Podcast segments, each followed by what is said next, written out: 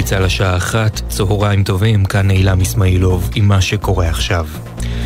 בית הדין לעבודה קבע כי ארגון המורים יגיב עד יום ראשון לבקשת משרד החינוך להוצאת צווי מניעה לעיצומים עליהם הכריז. מדווחת כתבתנו לענייני חינוך, איילת ברון.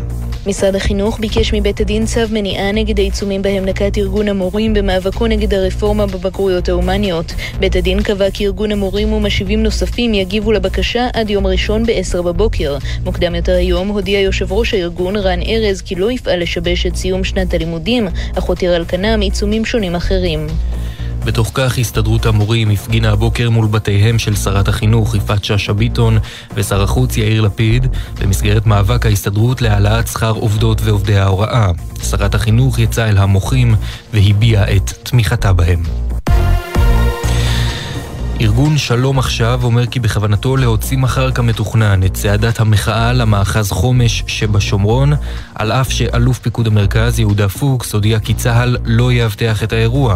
כתבנו הצבאי דורון קדוש מוסיף כי במכתב ששיגר הארגון לאלוף הפיקוד הוא דורש להבטח את הצעדה, כשם שהצבא עשה באירועים דומים של פעילי ימין. מדובר צהל מסרו קודם לכן כי המדיניות של כוחות הביטחון באשר ליישוב המפונה חומש לא השתנתה.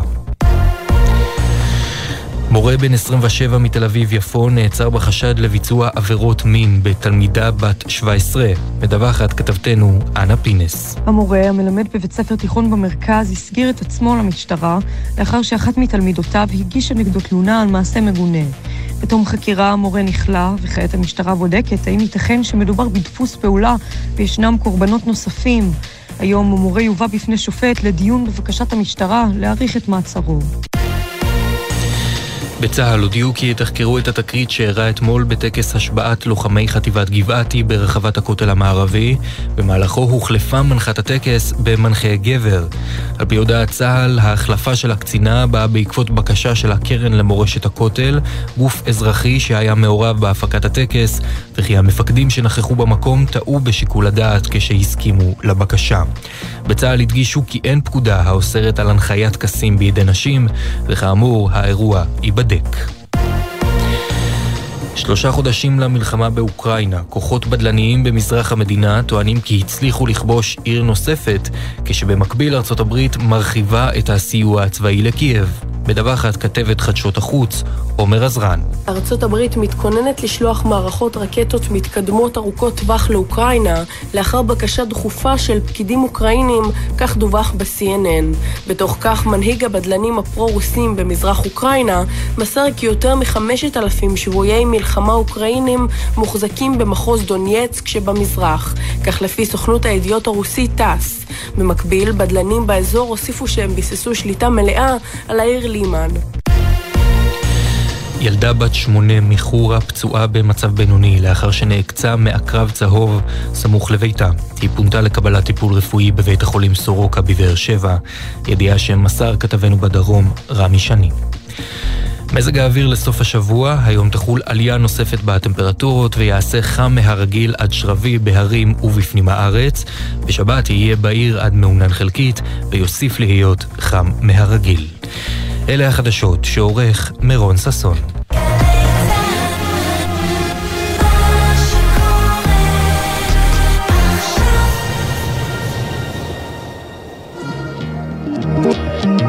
עכשיו בגלי צהל, אודיה קורן ונתן דטנר, עורכת אינבל גזית. הבית של החיילים, גלי צהל.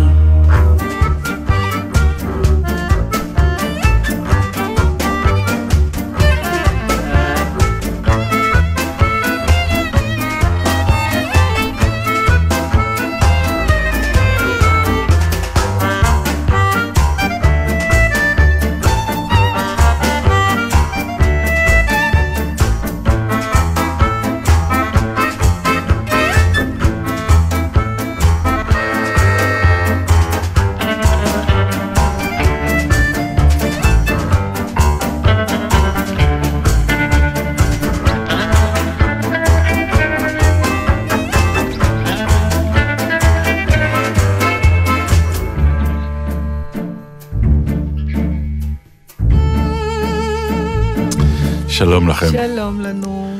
הפעם אנחנו אומרים שאנחנו מקליטים, מכיוון שאנחנו באיחור של יום, ובמדינה הזאת הכל יכול לקרות. אז אודיה קורן, נתן דאטנר, אינבל גזית. מצלים בפני האירועים. מידה ולא נוכל להתייחס אליהם, סליחה ומחילה אירועים. תאר לך שיש באיזשהו מקום בעולם שני שדרים כמונו. אין. שדרנים. אין. אמרתי, תאר לך. אני לא יכול. גם זה אתה לא יכול? לא, לא יכול. אני והאגו. בכל זאת תנסה לתאר לך. אוקיי, נגמר. והם לא אומרים בכלל משפטים כאלה, זה לא עובר להם בראש. איזה משפטים? במידה ואנחנו מקליטים יום קודם, אז אם משהו יהיה... אה, מבחינת העניין של המדינה ומצבה, כן, ובאיזה מקום אנחנו, אנחנו חיים. כן, ועכשיו אנחנו בשיא הטבעיות, אתה אומר, אני מהנהנת בראש, אני כן. אומרת, זה הדבר הנכון לומר, כי מחר יכול להיות זה וזה וזה. אה, אולי בארצות הברית, עם ה... לא, גם בארצות הברית, לא... תראו, שוב, פשוט... זה, את יודעת, זה נורא מצחיק להגיד, אנחנו בארצות הברית. בארצות הברית, רק מנהטן זה פחות או יותר ישראל. נכון. כלומר, מבחינה זאת, אנחנו לא יכולים להשוות. אנחנו, בוא, לאט לאט מדביקים את הפער. הפער, באמת, האבסורד בין הגודל שלנו למאומה שאנחנו יוצאים בעולם. לא, אנחנו כבר לא כאלה קטנים, נתן, סליחה. אנחנו קטנים מאוד, תסתכלי. פצ'קה עשה חשבון, ספר את כל אזרחי הסקנדינביות, ואנחנו כבר יותר מהרבה מדינות. אנחנו כבר יותר מעשרה מיליון איש. אני מדבר על הגודל, עשרה מיליון איש בגודל הזה, יום אחד זה יתפוצץ הרי. איך זה ייראה שזה יתפוצץ? תמיד אומרים את המשפט הזה, אנחנו יכולים לפתוח... אנחנו לא נהיה שם. לא, למה? כי זה לא... למה אתה אומר אנחנו? אנחנו לא נהיה שם. מה זה קשור לגיל שלי? קשור, קשור, בוודאי. שוב לספר על הפולניה, ששאלו אותה בת כמה היא. ברור. אוקיי. אני בת חמישים, אבל איך הבת שלך בת שלושים ושמונה, אז לי יש החיים שלי ולה יש את החיים שלה. אז לך יש את שלך. אוקיי, ולפי זה שאני מסתכל עלייך, אני מודיע לך, את לא תהיי שם. למה אתה אומר? כי בוא נגיד ככה, איפור זה דבר נחמד, אבל הוא לא מכסה הכל. מכסה הכל, אני מאפרת גם את האיברים הפנימיים כבר. מאפרת הכבד, הכליות, הכל בסדר. תגיד, יום אחד זה יתפוצץ, יש תמיד את המשפט הזה, אומרים את זה על כל דבר. מה יקרה בפיצוץ? מה זה אומר התפוצץ? מה? לא, זה לא, שוב, זה לא שאתה קם יום אחד אתה שומע בום. או, אלא? אתה באיזשהו שלב, בראייה לאחור בהיסטוריה, אתה מבין שהגעת למקום שהוא סתום. זהו, המדינה לא יכולה להכיל את תושביה. איזה מדינה זה קרה לה? בסינגפור הם פשוט מגיעים לירח. זה בדיוק העניין, הם מתחילים לבנות, נורא יקר. כן, הם חיים שם, הם חיים שם, את לא רוצה לחיות כמו שהם חיים שם.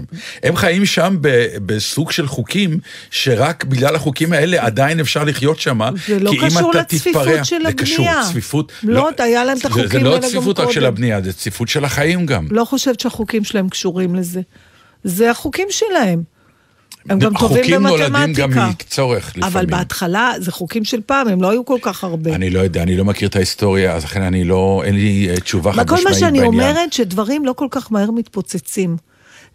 זה משפטים שאומרים אותם, אבל זה לא באמת, האפוקליפסות לא, לא מגיעות כל כך מהר, וגם אחרי שיש אירועים נוראים, כמו מלחמות עולם, אז אתה רואה שאחרי זה משתקמים מהם, למרות שאומרים זה קצה אנושות. אלפיים ושמונה הייתה התפוצצות, טוענים שיכול להיות שהתפוצצות תהיה גם עכשיו, נכון, והיה... אז סימן שכן, התפוצצויות קורות, אף אחד שלא קורות. אני לא אומרת שלא קורות, אבל זה אף פעם לא הסוף של משהו. אף אחד לא אומר שזה הסוף, פיצוץ זה פיצוץ, בעקבות הפיצוץ יקרו דברים. אוקיי, חשבתי שאתה מתכוון, יום אחד זה יתפוצץ, במובן זה שזה, זהו, זה יהיה לא הפיך, וכולנו לא נהיה. זה יתפוצץ, ואנחנו נצטרך לשנות את חיינו, את מעשינו, אפילו אולי דעותינו בעקבות זה. אבל בטח שזה יקרה. אפרופו, דרך אגב, היסטוריה. Mm. אני, באמת, אני, איך כל שנה, או בוא נגיד, כל שנתיים, צץ הזה, הוויכוח הזה עם המורים. אתה אומר, הרי היו פעם שביטות, ואחרי שביטות גדולות הודיעו, הסתיימה השביטה, הגענו להישגים. לאיזה הישגים הגעתם, אם כל פעם השביטה זה על אותו דבר? כל פעם המורה לא מרוויח מספיק, אז מה היה ההסכם בשביטה הקודמת? מה הסכמתם אז שאמרתם, אוקיי, חוזרים ללימודים? למה אתם חוזרים? כי השגנו את מה שנלחמנו עליו. ועכשיו אתה אומר, עוד פעם, אין כסף, אין שכר, אז אתה אומר, יהיה איום על שביטה, ואתה אומר, אז מה, מה, מה הועילו חכמים? אני, אני באמת, זה, זה נכון. שאלה של איש נאיבי וטעם ואידיוט. לא, לא, זה נכון, אבל אני חושבת שאם המורים, עוד פעם, לא יודעת, אין לי, אין לי ידע, אז לכן אני, מה שנקרא, זה שאין לי ידע, לא אומר שאין לי דעה, כן? אה, זה שמונים אחוז מהתוכנית שלנו. הרי אנחנו באים עם אפס הפעם, ידע, הפעם... אני עם טון שלי, יש לו ידע נכון. כאילו, שמטעה הרבה אנשים אחרים, כן. אבל אני ואת יודעים, אין לי מושג בכלום, אבל בסדר. ברור. כן, אבל המושג בכלום יוצא יפה, אבל יפה נכון? יפה מאוד, וגם, כן, אז סלטון כיפה למוזיקה, אבל בדיוק. הפעם אני אומרת את זה מראש, כי באמת, זה יהיה די ברור שאין no. לי ידע, okay. אבל יש לי תחושות. סליחה, היום זה בכלל עולם של תחושות, לך עם האינסטינקטים שלך, עם מה שאתה מרגיש, כל הזמן... אז מה התחושה שלך? התחושה שלי, שהסיפור עם המורים, ואני זוכרת שאמרתי לפני שנים, זה לא לתת להם העלאה בשכר. להיות מורה, זה נישטה גרויסרי נחס. כן, אבל זה בדיוק הבעיה.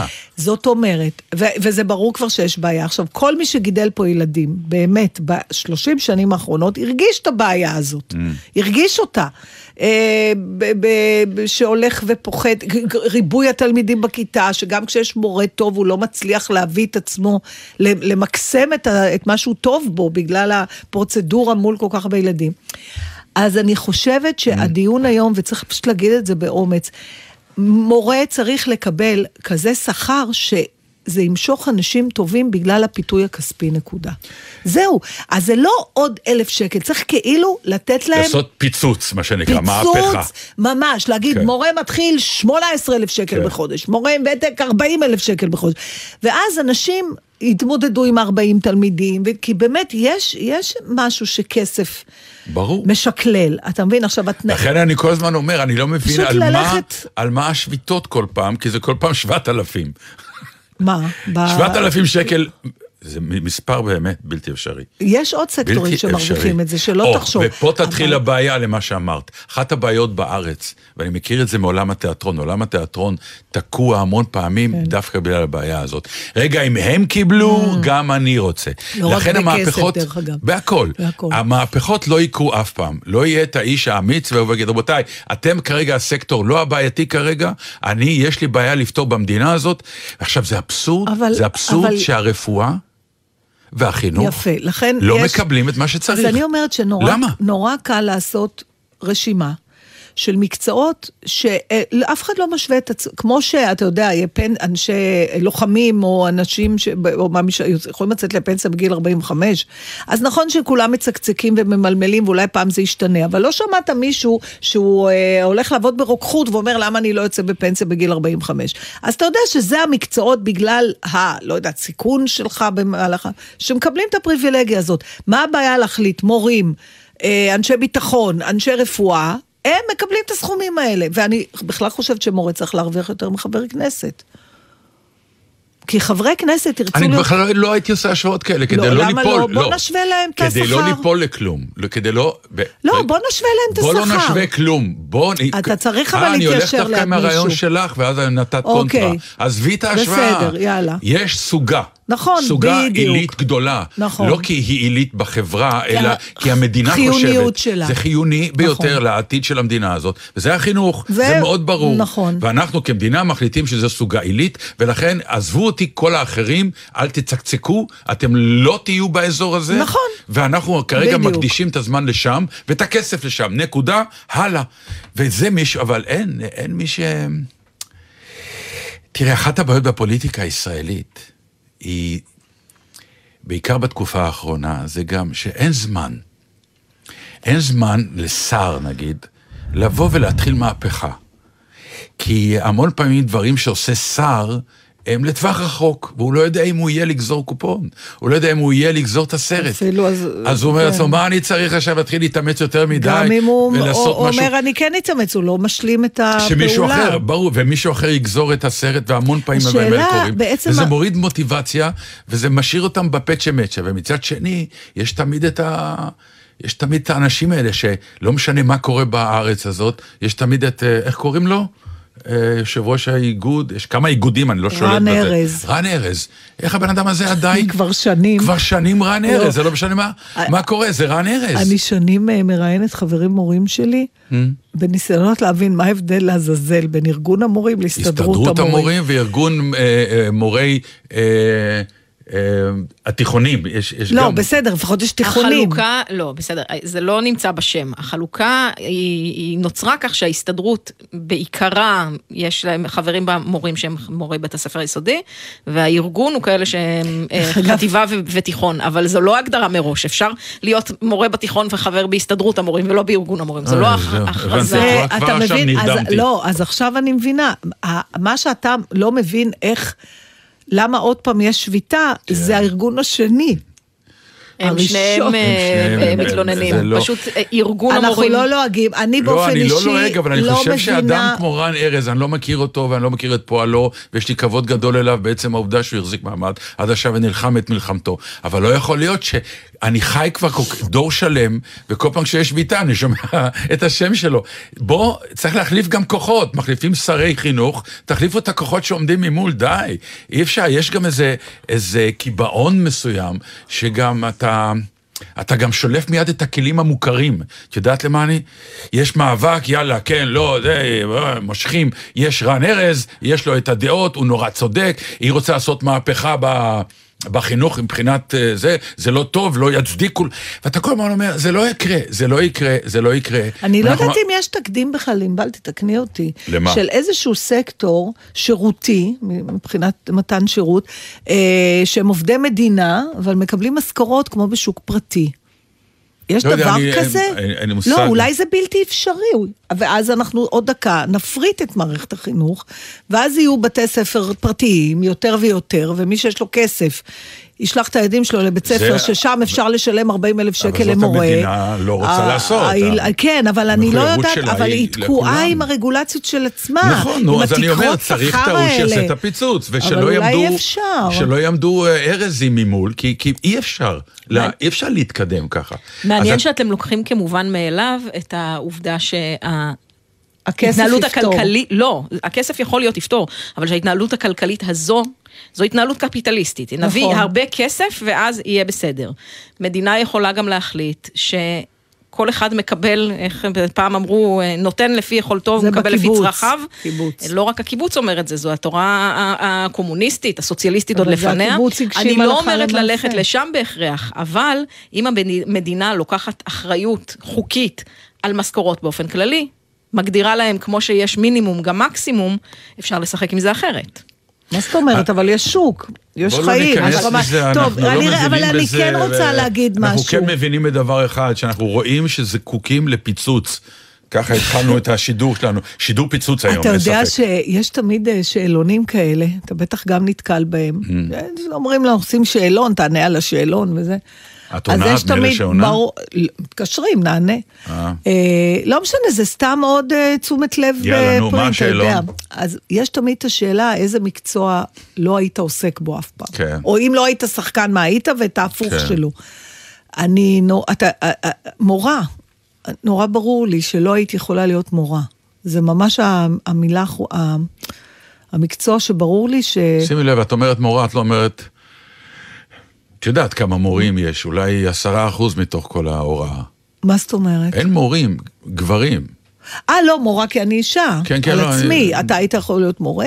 נגיד, זה משהו שהיית יכול. אני חושב שהוראה זה כמו מהמקצועות האלה שאתה חייב... יהודיים.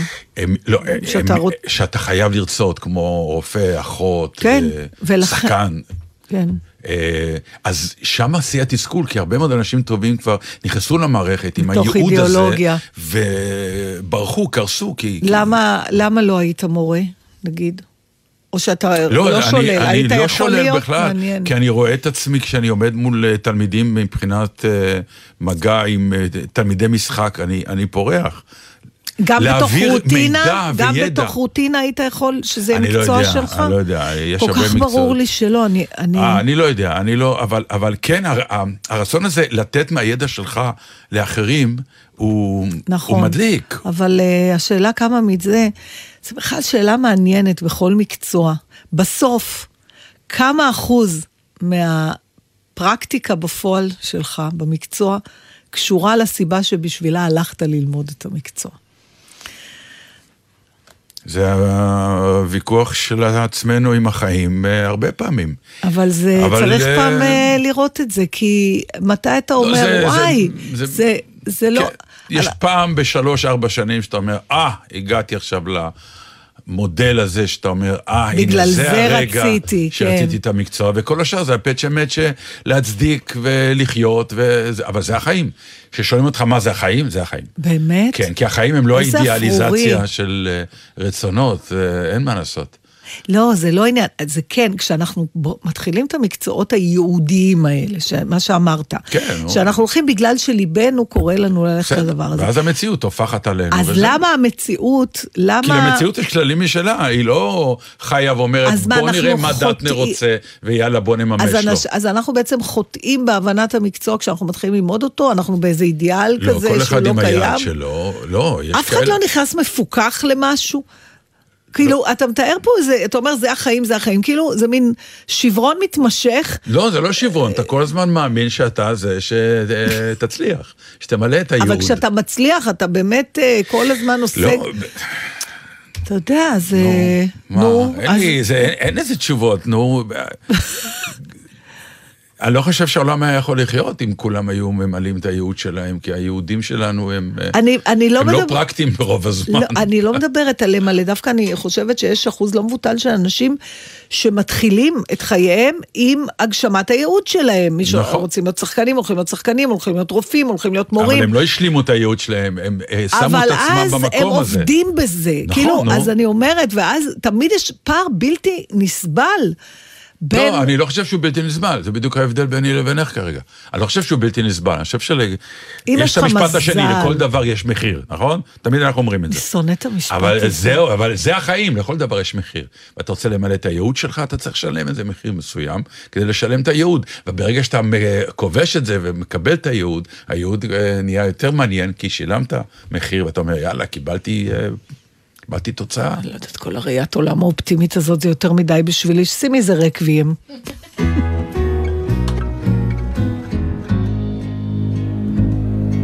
Flower colors bright, I am strong, I can fight, but I don't know, I don't know, I don't know. Tower, brick and stone, make my way on my own, but I don't know. I don't know, I don't know, I don't know why, I don't know how. If I can fly, can I fly now? Are my wings strong enough to bear the winds out there? Hey, I don't know.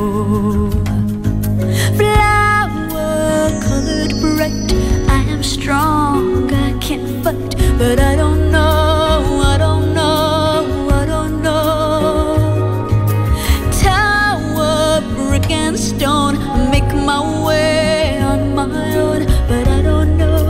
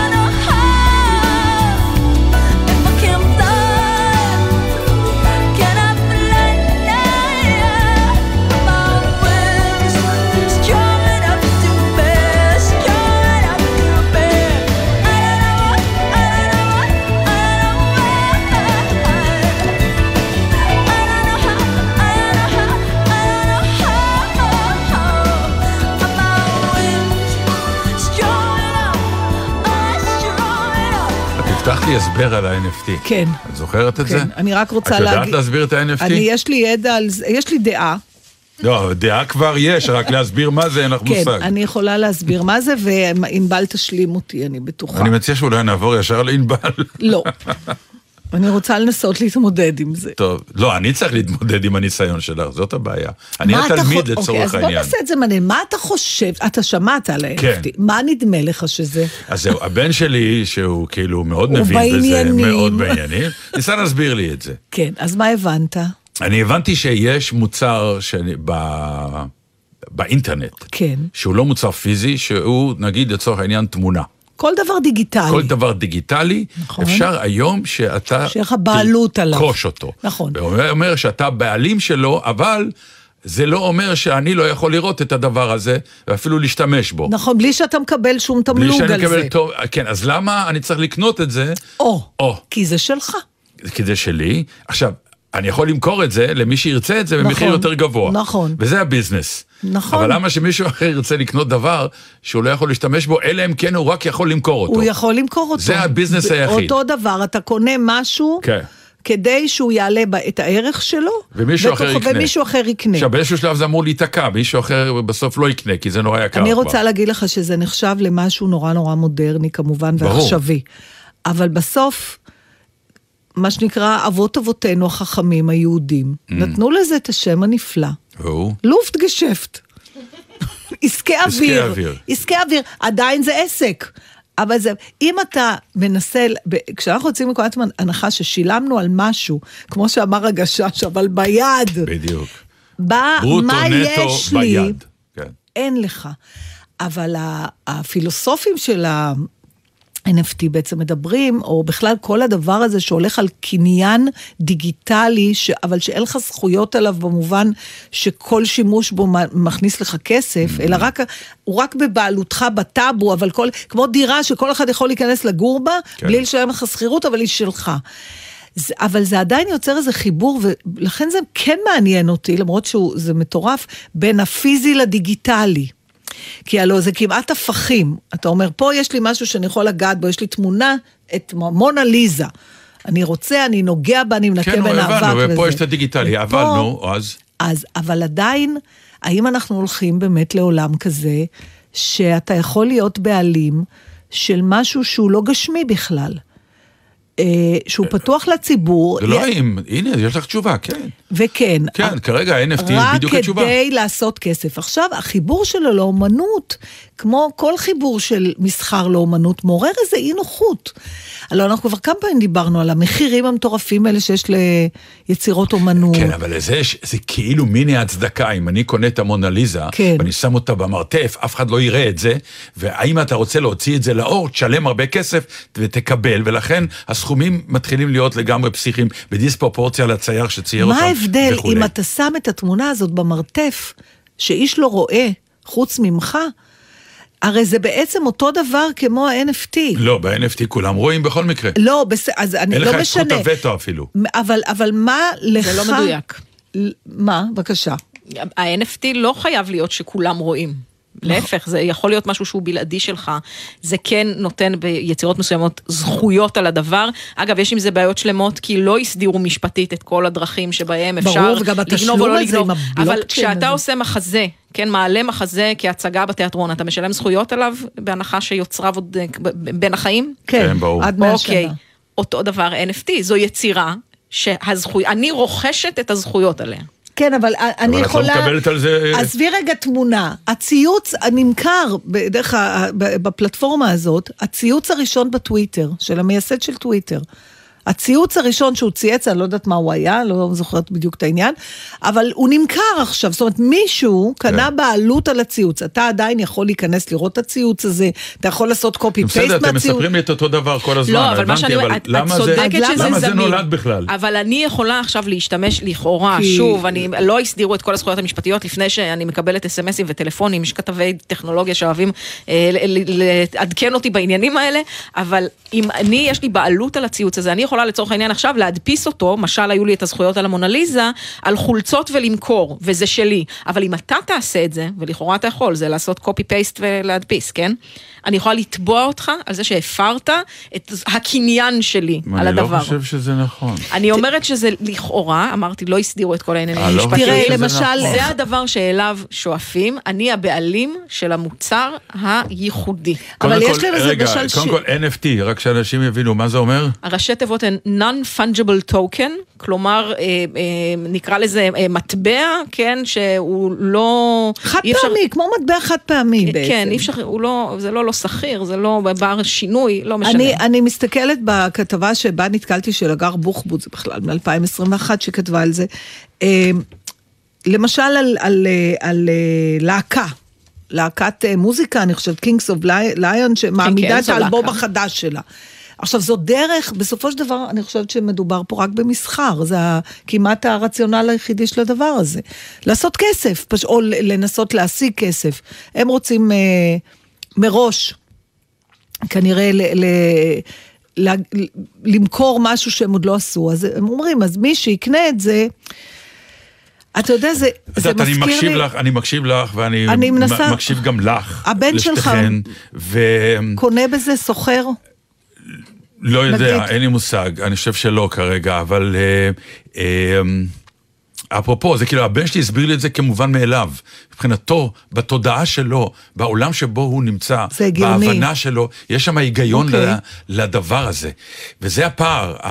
אני נמצא בעולם שכבר לא יכול לתפוס את ההיגיון הזה. זה מאוד מעניין. בוא נעצור פה שנייה. אני יכול להבין שנוצר דבר כזה, אבל אני לא ממש תופס את ההיגיון. אני שואל את השאלות, למה זה נוצר, איך זה נולד בכלל. אבל אתה שאלת את השאלות האלה גם על הוואטסאפ, ואנחנו שאלנו את השאלות האלה גם על האינטרנט הראשון. והנה, היום, ועל סמארטפונים... לא, ועל... בסדר, אני לא אומר שהם עושים טעות, אני אומר... לא, גם אתה תשלים להיות... את הפער, גם, זה מה שאני אומרת, עד גבול מסוים, עד, עד גבול שיקרה מסוים, משהו אני... שכבר לא נוכל, אבל, אבל אתה תשלים את הפער, כל עוד אתה, המוח שלך עובד, ואתה מחובר איכשהו למציאות, אנחנו כן להיות. בפיגור, אנחנו מגיעים, אומרים, מה? מה זה? מה זה? מה זה? ואז אתה קצת... אבל העניין הזה, אם זה לא, למה אני אומרת לופט גשפט? איפה ההבדל בינך ובין יובל, הבן שלך?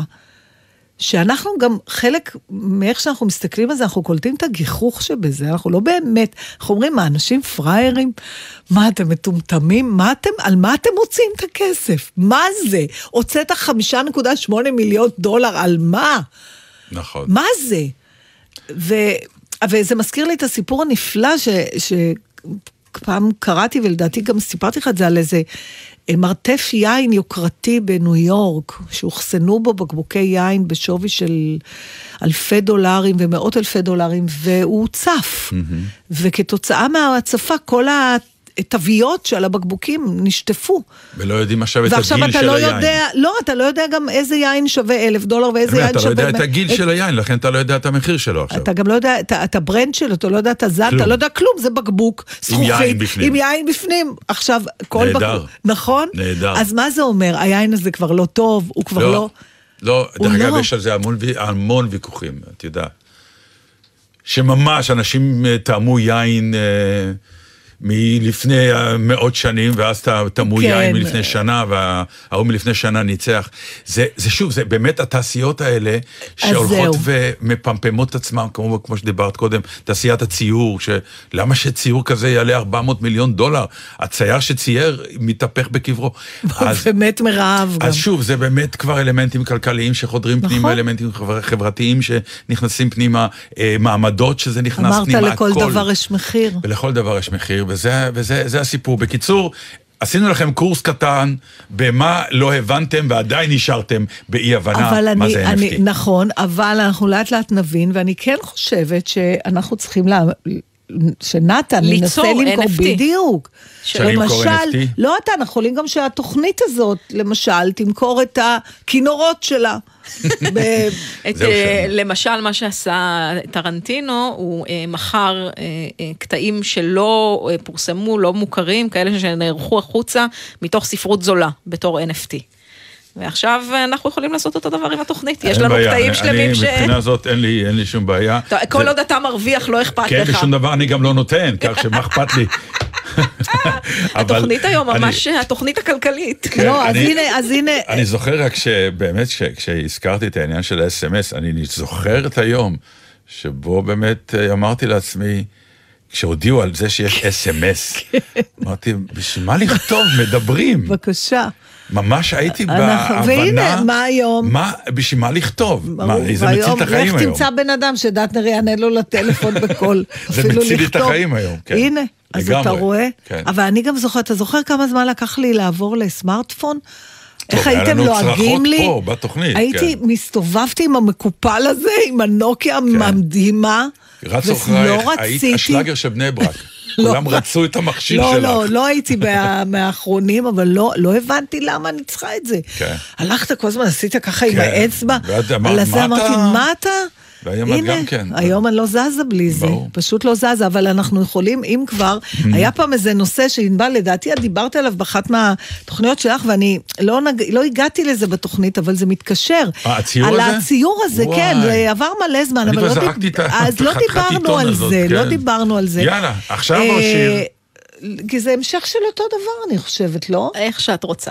אני לא אחזור לזה אחרי השיר. אז או עכשיו או זהו, כי זה כאילו כבר... רק תקציר הפרקים הקודמים, מהו הציור. אוקיי, אומן בדנמרק קיבל ממוזיאון במדינה שמונים ושלושה אלף דולרים עבור קנבס ריק. זאת אומרת, המוזיאון הזמין יצירה בשם "קח את הכסף וברח". בסדר, הוא הזמין אה, שתי עבודות שמשקפות את ה... את הקח את הכסף וברח. אה, לא, שמציגות כסף, שמשקפות כסף. הם ביקשו בעידן. יצירות על כסף, הוא קרא, האומן קרא ליצירה, קח את הכסף וברח. הם ביקשו יצירות על כסף, גאוני. והוא שם קנבס ריק וקרא ליצירה, קח את הכסף וברח. וקיבל מהמוזיאון, והמוזיאון לזכותו יאמר, מאחר וזה מוזיאון דני, אז יש להם הומור, והם לא לקחים את זה נורא ברצינות כנראה, כיבד את ההסכם, למרות שאני רק לחשוב על הישיבה שהוא הציג להם את הדבר הזה. מישהו היה שם, אני ממש מדמיין את ה-ארבעים דנים חמורי הסבר, יושבים סביב שולחן, והראשון שמתחיל לצחוק, והוא אומר, שפו, יאללה, כאילו, אבל עכשיו השאלה, אם הוא קיים את ה... את ההזמנה. הוא מכר להם את ה-אן אף טי הראשון. אה, אז זהו, לכן זה, אתה רואה בזה את אותו דבר? באופן עקרוני, כן, הוא נתן להם כלום, הרי מה שעושה את הכלום הזה זה הכותרת. נכון. אחת הבעיות היום, ו... אחת הבעיות היום, כבר דיברנו על זה כמה פעמים, באומנות העכשווית, זה שאתה זקוק המון פעמים לכותרת, כדי להבין מה אתה רואה, ואז להעריך. מה שהציורים של פעם, גם אם לא ידעת מה הכותרת, התפעמת מהטכניקה, mm. התפעמת מה... לא משנה מה, אבל התפעמת מהציור, והכותרת עזרה לך להתפעם עוד יותר. אבל פה, באמת, זה לא קשור לכלום, אם אין לזה כותרת. והכותרת ניצחה, וזהו. זאת אומרת שהם שילמו על... על רעיון. על רעיון. כן, הם שילמו על רעיון. וזה נראה לי הגיוני. גם לך? שוב, זה אותה אסלת זהב שאת נורא אוהבת כל פעם להביא. מה זה? של מה שנקרא באמת... כן, למה? לא, אבל את האסלת זהב, אני התפעלתי מהמיצג הזה בגלל, לא בגלל האסלה עצמה, אלא בגלל שהיא גרמה לי להתנהג... בגלל שאומן שאני לא יודעת מי הוא, בן אדם שאני לא מכירה, הצליח לגרום לי להתנהג לפי משהו שהוא רצה, ואני... אותו דבר הציור הזה, אתה מסתכל עליו, הוא גורם לך להתנהג, לא, הוא לא גורם לך לשום... לא, אבל אתה מחייך, כשאתה עומד מול זה, ואתה רואה את הדבר הזה, אתה או פורץ בצחוק, או אומר מטומטם, מדרק, הוא עובד עליי. אין לזה את אותו משקל, אין לזה. פה יש לי התלהבות רגעית מהגימיק.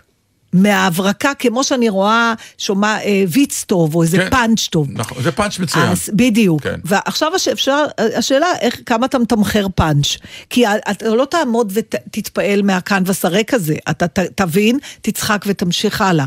מה שאתה יכול מול עליזה לעמוד שעות, אם אתה... לכן אני אומר, אבל, אבל אתה לא מתפעל מהסלט הזהב. הסלט, אתה, זה, לא, אז זהו. הזהב זה הפאנץ'. לא, אתה מסתכל ואתה אומר, זה מזהב, הנה נכון, ב, ב, לא, הזהב, אם זאת הייתה אסלה רגילה, לא היו עומדים בתור. מאחר והוא שם את האסלה, והוא קרא לאמריקה, והוא כן. דיבר על המאמץ שאתה מוכן להשקיע, כי לנסות לגעת בחלום, שאולי אין מאחוריו כלום. בסדר, נו, אוקיי, אבל... לא, אבל זה יותר עמוק. לך, לא כרגע, האסלה יותר עמוקה. יהיו כאלה לא? שהסתכלו על המציור הזה עם ה... קח את הכסף וברח, ויבנו עליו גם כן אותם תיאוריות נפלאות שאת בונה. ספציפית גם צריך להגיד לגבי הציור הזה, יש היסטוריה לאומן הזה, ליצירה הזאת, המוזיאון לא בכזו קלות קיבל את זה, הם רצו לתבוע אותו, כי הוא התבקש בעבור הכסף הזה ליצור רפרודוקציה ליצירה שהוא עשה לפני כן, שיש לה שם של איזה מספר לא ברור של כסף, שייצג את שכר הפועלים בדנמרק. והיצירה המוקדמת הייתה שטרות מודבקים, ולמעשה המוזיאון טען שהוא קיבל את הכסף כדי לייצר את זה שוב, להדביק את השטרות וליצור יצירות נוספות באותה רוח.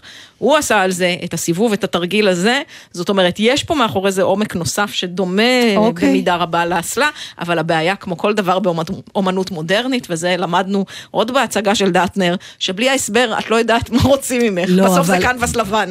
נכון, נכון, אבל אם אתה יודע שהוא זמן, אבל עדיין, עוד פעם אני שואלת עצמי, איפה עובר הגבול הדק בין אברקה ולעשות צחוק ממישהו, כי בקלות אני יכולה להגיד, הוא עשה צחוק מהמוזיאון. זה בעיני המתבונן בכלל. הוא עשה מהם צחוק. אבל זה בעיני המתבונן, הקו הדק הזה הוא בהחלט בעיני המתבונן. ויחד עם זה הוא ברור לנו, כמעט תמיד אתה אומר, די, הגזמתם, אתם עושים, מישהו עושה מני צחוק. כן, אבל יהיה תמיד את ההוא שיעמוד ליד ויגיד, חבר'ה, אין מה לעשות. ככה נולד ה-אן אף טי, נו. מישהו הרי עמד ואמר, לא, זה אפשרי. ומישהו עמד ליד אמר, מה אפשרי? זה דיגיטלי, מה קורה פה? מה השתגעתם? תמיד יהיה את ההוא שיגיד, זה אפשרי. יש בזה היגיון, והנה אנחנו מוצאים את עצמנו, עומדים מול שוקת שבורה ואומרים, איך זה הגיוני? תמיד ההוא שחושב שזה הגיוני, מקדם עלילה. אה, באמת? כן, הוא רץ קדימה לפנינו. הוא זה שאמר, במקום זה... להחליף תרנגולות, תחליף עם מטבעות, ואחרי זה במקום שזה יהיה מכסף, שזה יהיה מנייר, ואחר כך זה בכרטיס פלסטיק. אני לא מדברת על היזם, אני מדברת על הצרכן. אני מדבר על הצרכן, דיברנו על הצרכן. הצרכן שמשלם מאה דולר על הגווניה. ואנחנו עומדים בצד, אומרים לו, אדוני, זה הגווניה, מה אתה משלם על זה? כן, אבל זה, בסדר, אבל כבר יש את הציירים שמציירים בצבע אחד אדום, ציור שלם, ומסעדה הזמינה את הדבר הזה, ומישהו יושב, שילם, ואומר, מה אתה נותן לי פה? אבל... זה אותו אחד שהזמין את הציורים האלה ואמר, זה גם ציור. זה אותו אחד שמקדם עלילה. אני חושבת שאפשר להתחיל לקדם מציאות שבה... ישויות תבוניות מכוכבים אחרים, יחליטו מה המחיר של דברים פה. בסדר.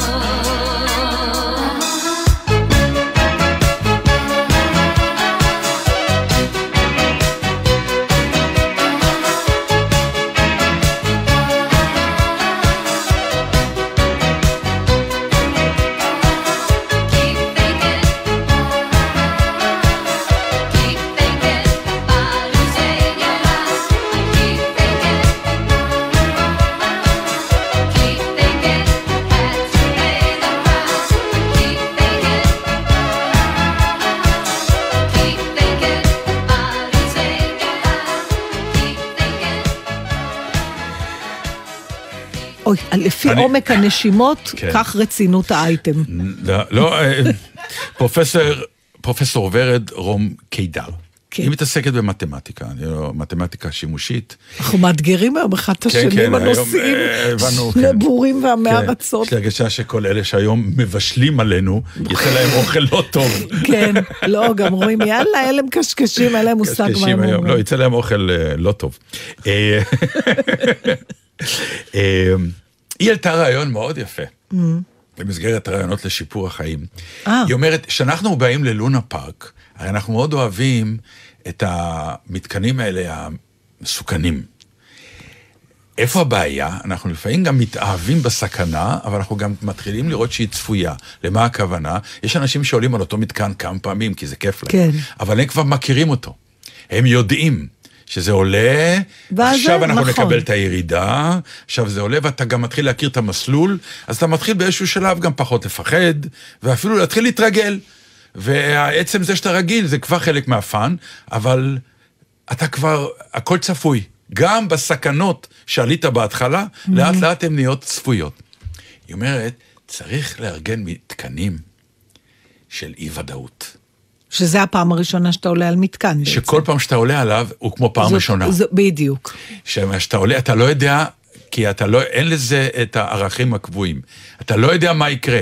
זה מתקן מפחיד עם עליות וירידות, אתה לא יודע. כל פעם שתעלה, הוא משתנה, הוא זז, כמו בסרט בקיוב. והיא אומרת שחלק מהדבר הזה הוא, הוא נפלא לשינוי קצת התמודדות עם החיים. הרי אנחנו מתעסקים כל הזמן בהחלטות בעידן אי-וודאות. יש כל מיני הרצאות נכון. כאלה. החלטות בעידן אי-וודאות. מה הרצאות? הקורונה הייתה דוגמה. הקורונה בעידן אי-וודאות, בדיוק, ובדיוק על זה היא, היא מדברת. שברגע, אם היינו מוכנים, היא אומרת שמתקנים כאלה, או נותנים לך יותר את האפשרות לחיות בתוך עידן אי-וודאות, ולשכלל את הכלים שלך, שאם מגיע פתאום משהו כמו קורונה, תהיה יותר משוכלל בלהתמודד מול הדבר הזה, מאשר מראה מה עשתה הקורונה, כמה שלקחנו סיכונים, היא בלבלה את החיים הנורמליים. נכון. ופה, אם היינו חיים, חיים פחות נורמליים, אלא יותר בעידן אי-וודאות, אבל יודעים גם להתמודד עם האי-וודאות הזאת, כי עלינו על מתקנים כאלה, אז אולי ההתמודדות עם הקורונה הייתה הרבה יותר קלה.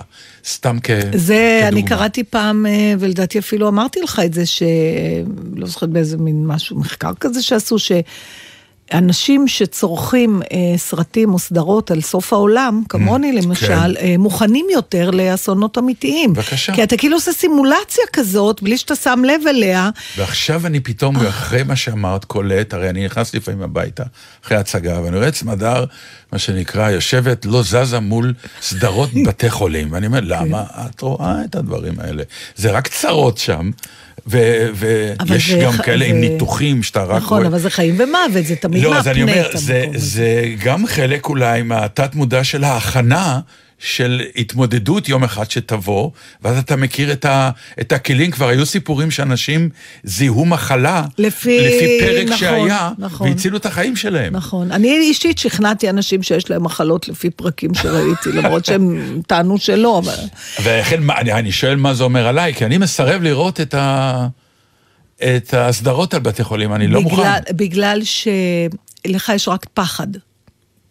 פחד או, או, או, או, אני אפילו לא אומר פחד, אני כאילו טוען, אני, זה לא קיים, אז אם זה לא קיים, אני כן, לא אגיע לשם. כן, אבל זה הכל בא מהפחד שזה יקרה לך עכשיו. טוב, האלמנ... זה הפחד של כולנו, לכן גם היא מסתכלת, כי גם לה יש את הפחד שזה כן, יקרה לה, אבל... אבל היא כבר מיומנת, היא, היא תבוא מאומנת ויודעת. אבל היא גם נמשכת לזה, זה בדיוק, זה משהו קצת פסיכי, זה כמו ברור. המתקנים האלה, אני למשל לא אוהבת את המתקנים האלה. אנשים מתמכרים לזה. הבת שלי הרוסה לזה, לזה כן. מגיל אפס. כן. אני, אני זוכרת שהיינו בדיסני, כשהייתה בת חמש, והיא הייתה מותחת את עצמה, כי יש להם רף כזה כן. של גובה, שפחות ממנו לא נותנים לך לעלות עליה, המתקנים המסוכנים, והיא הייתה כמו ג'ירפה כזאת, ממש מעריכת הראש לה, ועומדת על קצות האצבעות, כי, וכל מיני אמרנו עליו, ואנחנו משפחה של פחדנים איומים, ממש, אה, בעלי בראשם, באמת, וגם אני קצת פחתנית פחות, והבת הגדולה גם, כאילו לא, למה לנו בכלל להסתכן עם הדבר הזה?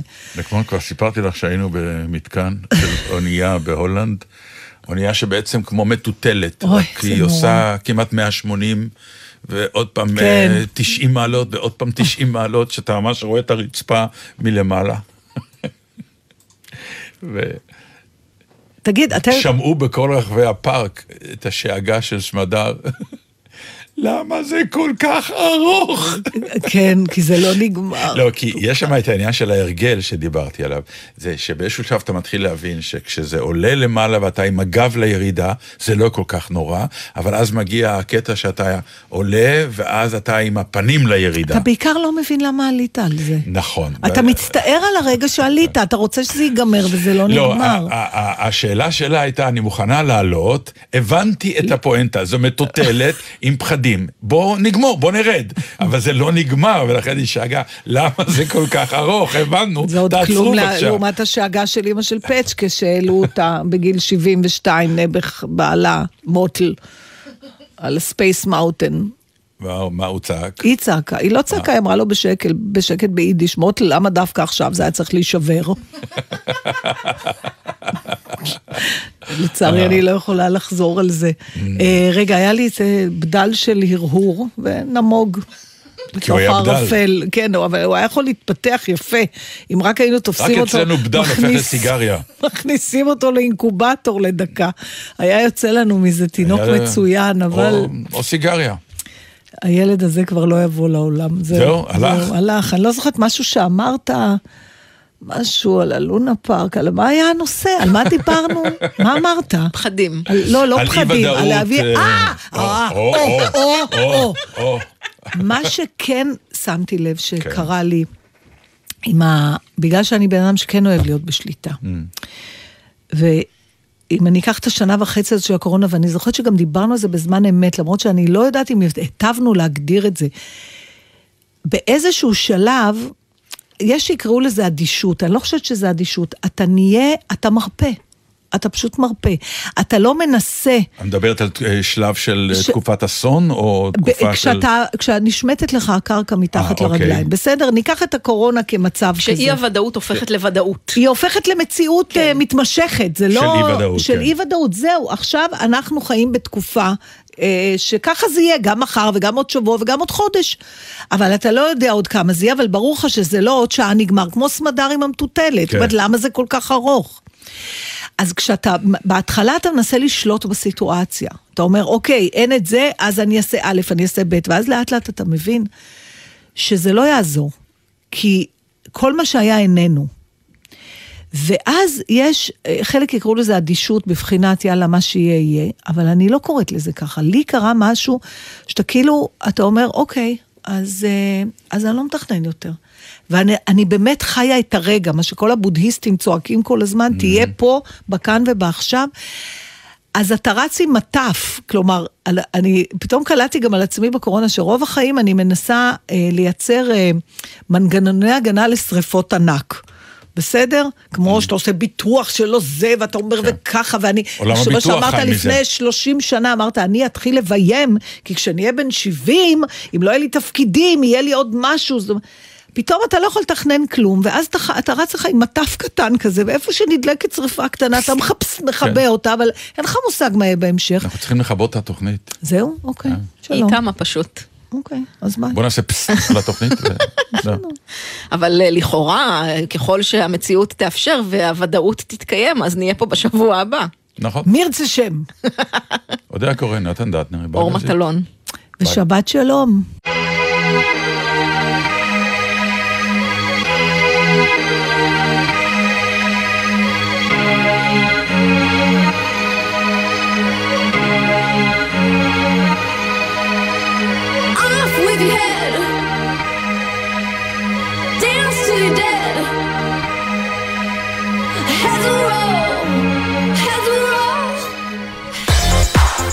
בחסות סופרלנד, המזמין אתכם לבילוי משפחתי בקיץ בכל המתקנים. סופרלנד!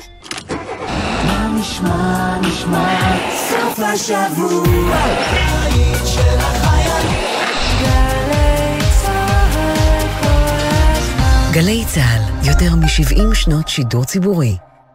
הכנס הבינלאומי למעצבי חדשנות בחינוך. נציגים מ-ארבעים ושמונה מדינות, כאלף יזמים, בהם מנהלים ומורים מישראל שיציגו יוזמות הוראה חדשניות, עשרות מרחבי פעילות ואלפי משתתפים מהארץ ומהעולם. כולם יבואו לחוויה של חדשנות חינוכית פורצת דרך. ואתם? משרד החינוך מזמין את הציבור להשתתף בביאנלה של מעצבי העתיד בחינוך אלפיים עשרים ושתיים. בנייני האומה בירושלים, א' עד ג' בסיוון, שלושים ואחד במאי עד שני ביוני. הרשמה באתר משרד החינוך. ביום ירושלים ייפתחו אתרי המורשת בעיר חינם. משרד התרבות והספורט והמועצה לשימור אתרי מורשת מזמינים אתכם לבקר באתרי המורשת הירושלמיים ולצאת למסע בעקבות סיפורי הגבורה, המורשת, האנשים וסיפורי העבר. יום ראשון עשרים ותשעה במאי, הכניסה חופשית. חפשו המועצה לשימור אתרי מורשת.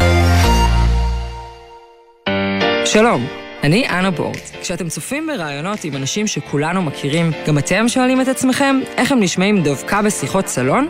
בהסקט החדש, אנא מחפשת חברים. תזמנתי מוזיקאים, שחקנים, יוצרים ואנשי תרבות להביא איתם חברה או חבר טוב ולשבת לשיחה שיכולה להיות רק בין חברים. יהיו איתנו שירי מימון וליאור סושארד, יובל שרף ומיכאל אלוני, קרן פלס ומיכל אנסקי ואחרים. חפשו אנא מחפשת חברים ביישומון גלץ גלגלץ ובכל זירות ההסקטים. תהיו חברים, אה? מי צריך את מצעד הדגלים? האם דת יכולה דווקא ליצור אפשרות לחיבור בין זהויות וקהילות שונות בעיר? והאם ירושלים של היום משקפת את החברה הישראלית העכשווית? הדוקטור אלזר בן לולו בתוכנית מיוחדת לכבוד יום ירושלים. ראשון, שבע בערב, ובכל זמן שתרצו, באתר וביישומון גלי צהל. גלי צהל ואוניברסיטת בר אילן מציגות מי אני שיר ישראלי, הרצאות ודיונים על המוזיקה בארץ במשך הדורות, וגם אירוע הוקרה לזמר והיוצר חנן יובל. אבל השיר הזה נשאר. מי אני שיר ישראלי, שני במהלך כל היום באוניברסיטת בר אילן, ובקרוב בגלי צהל. מיד אחרי החדשות, רינו צרור.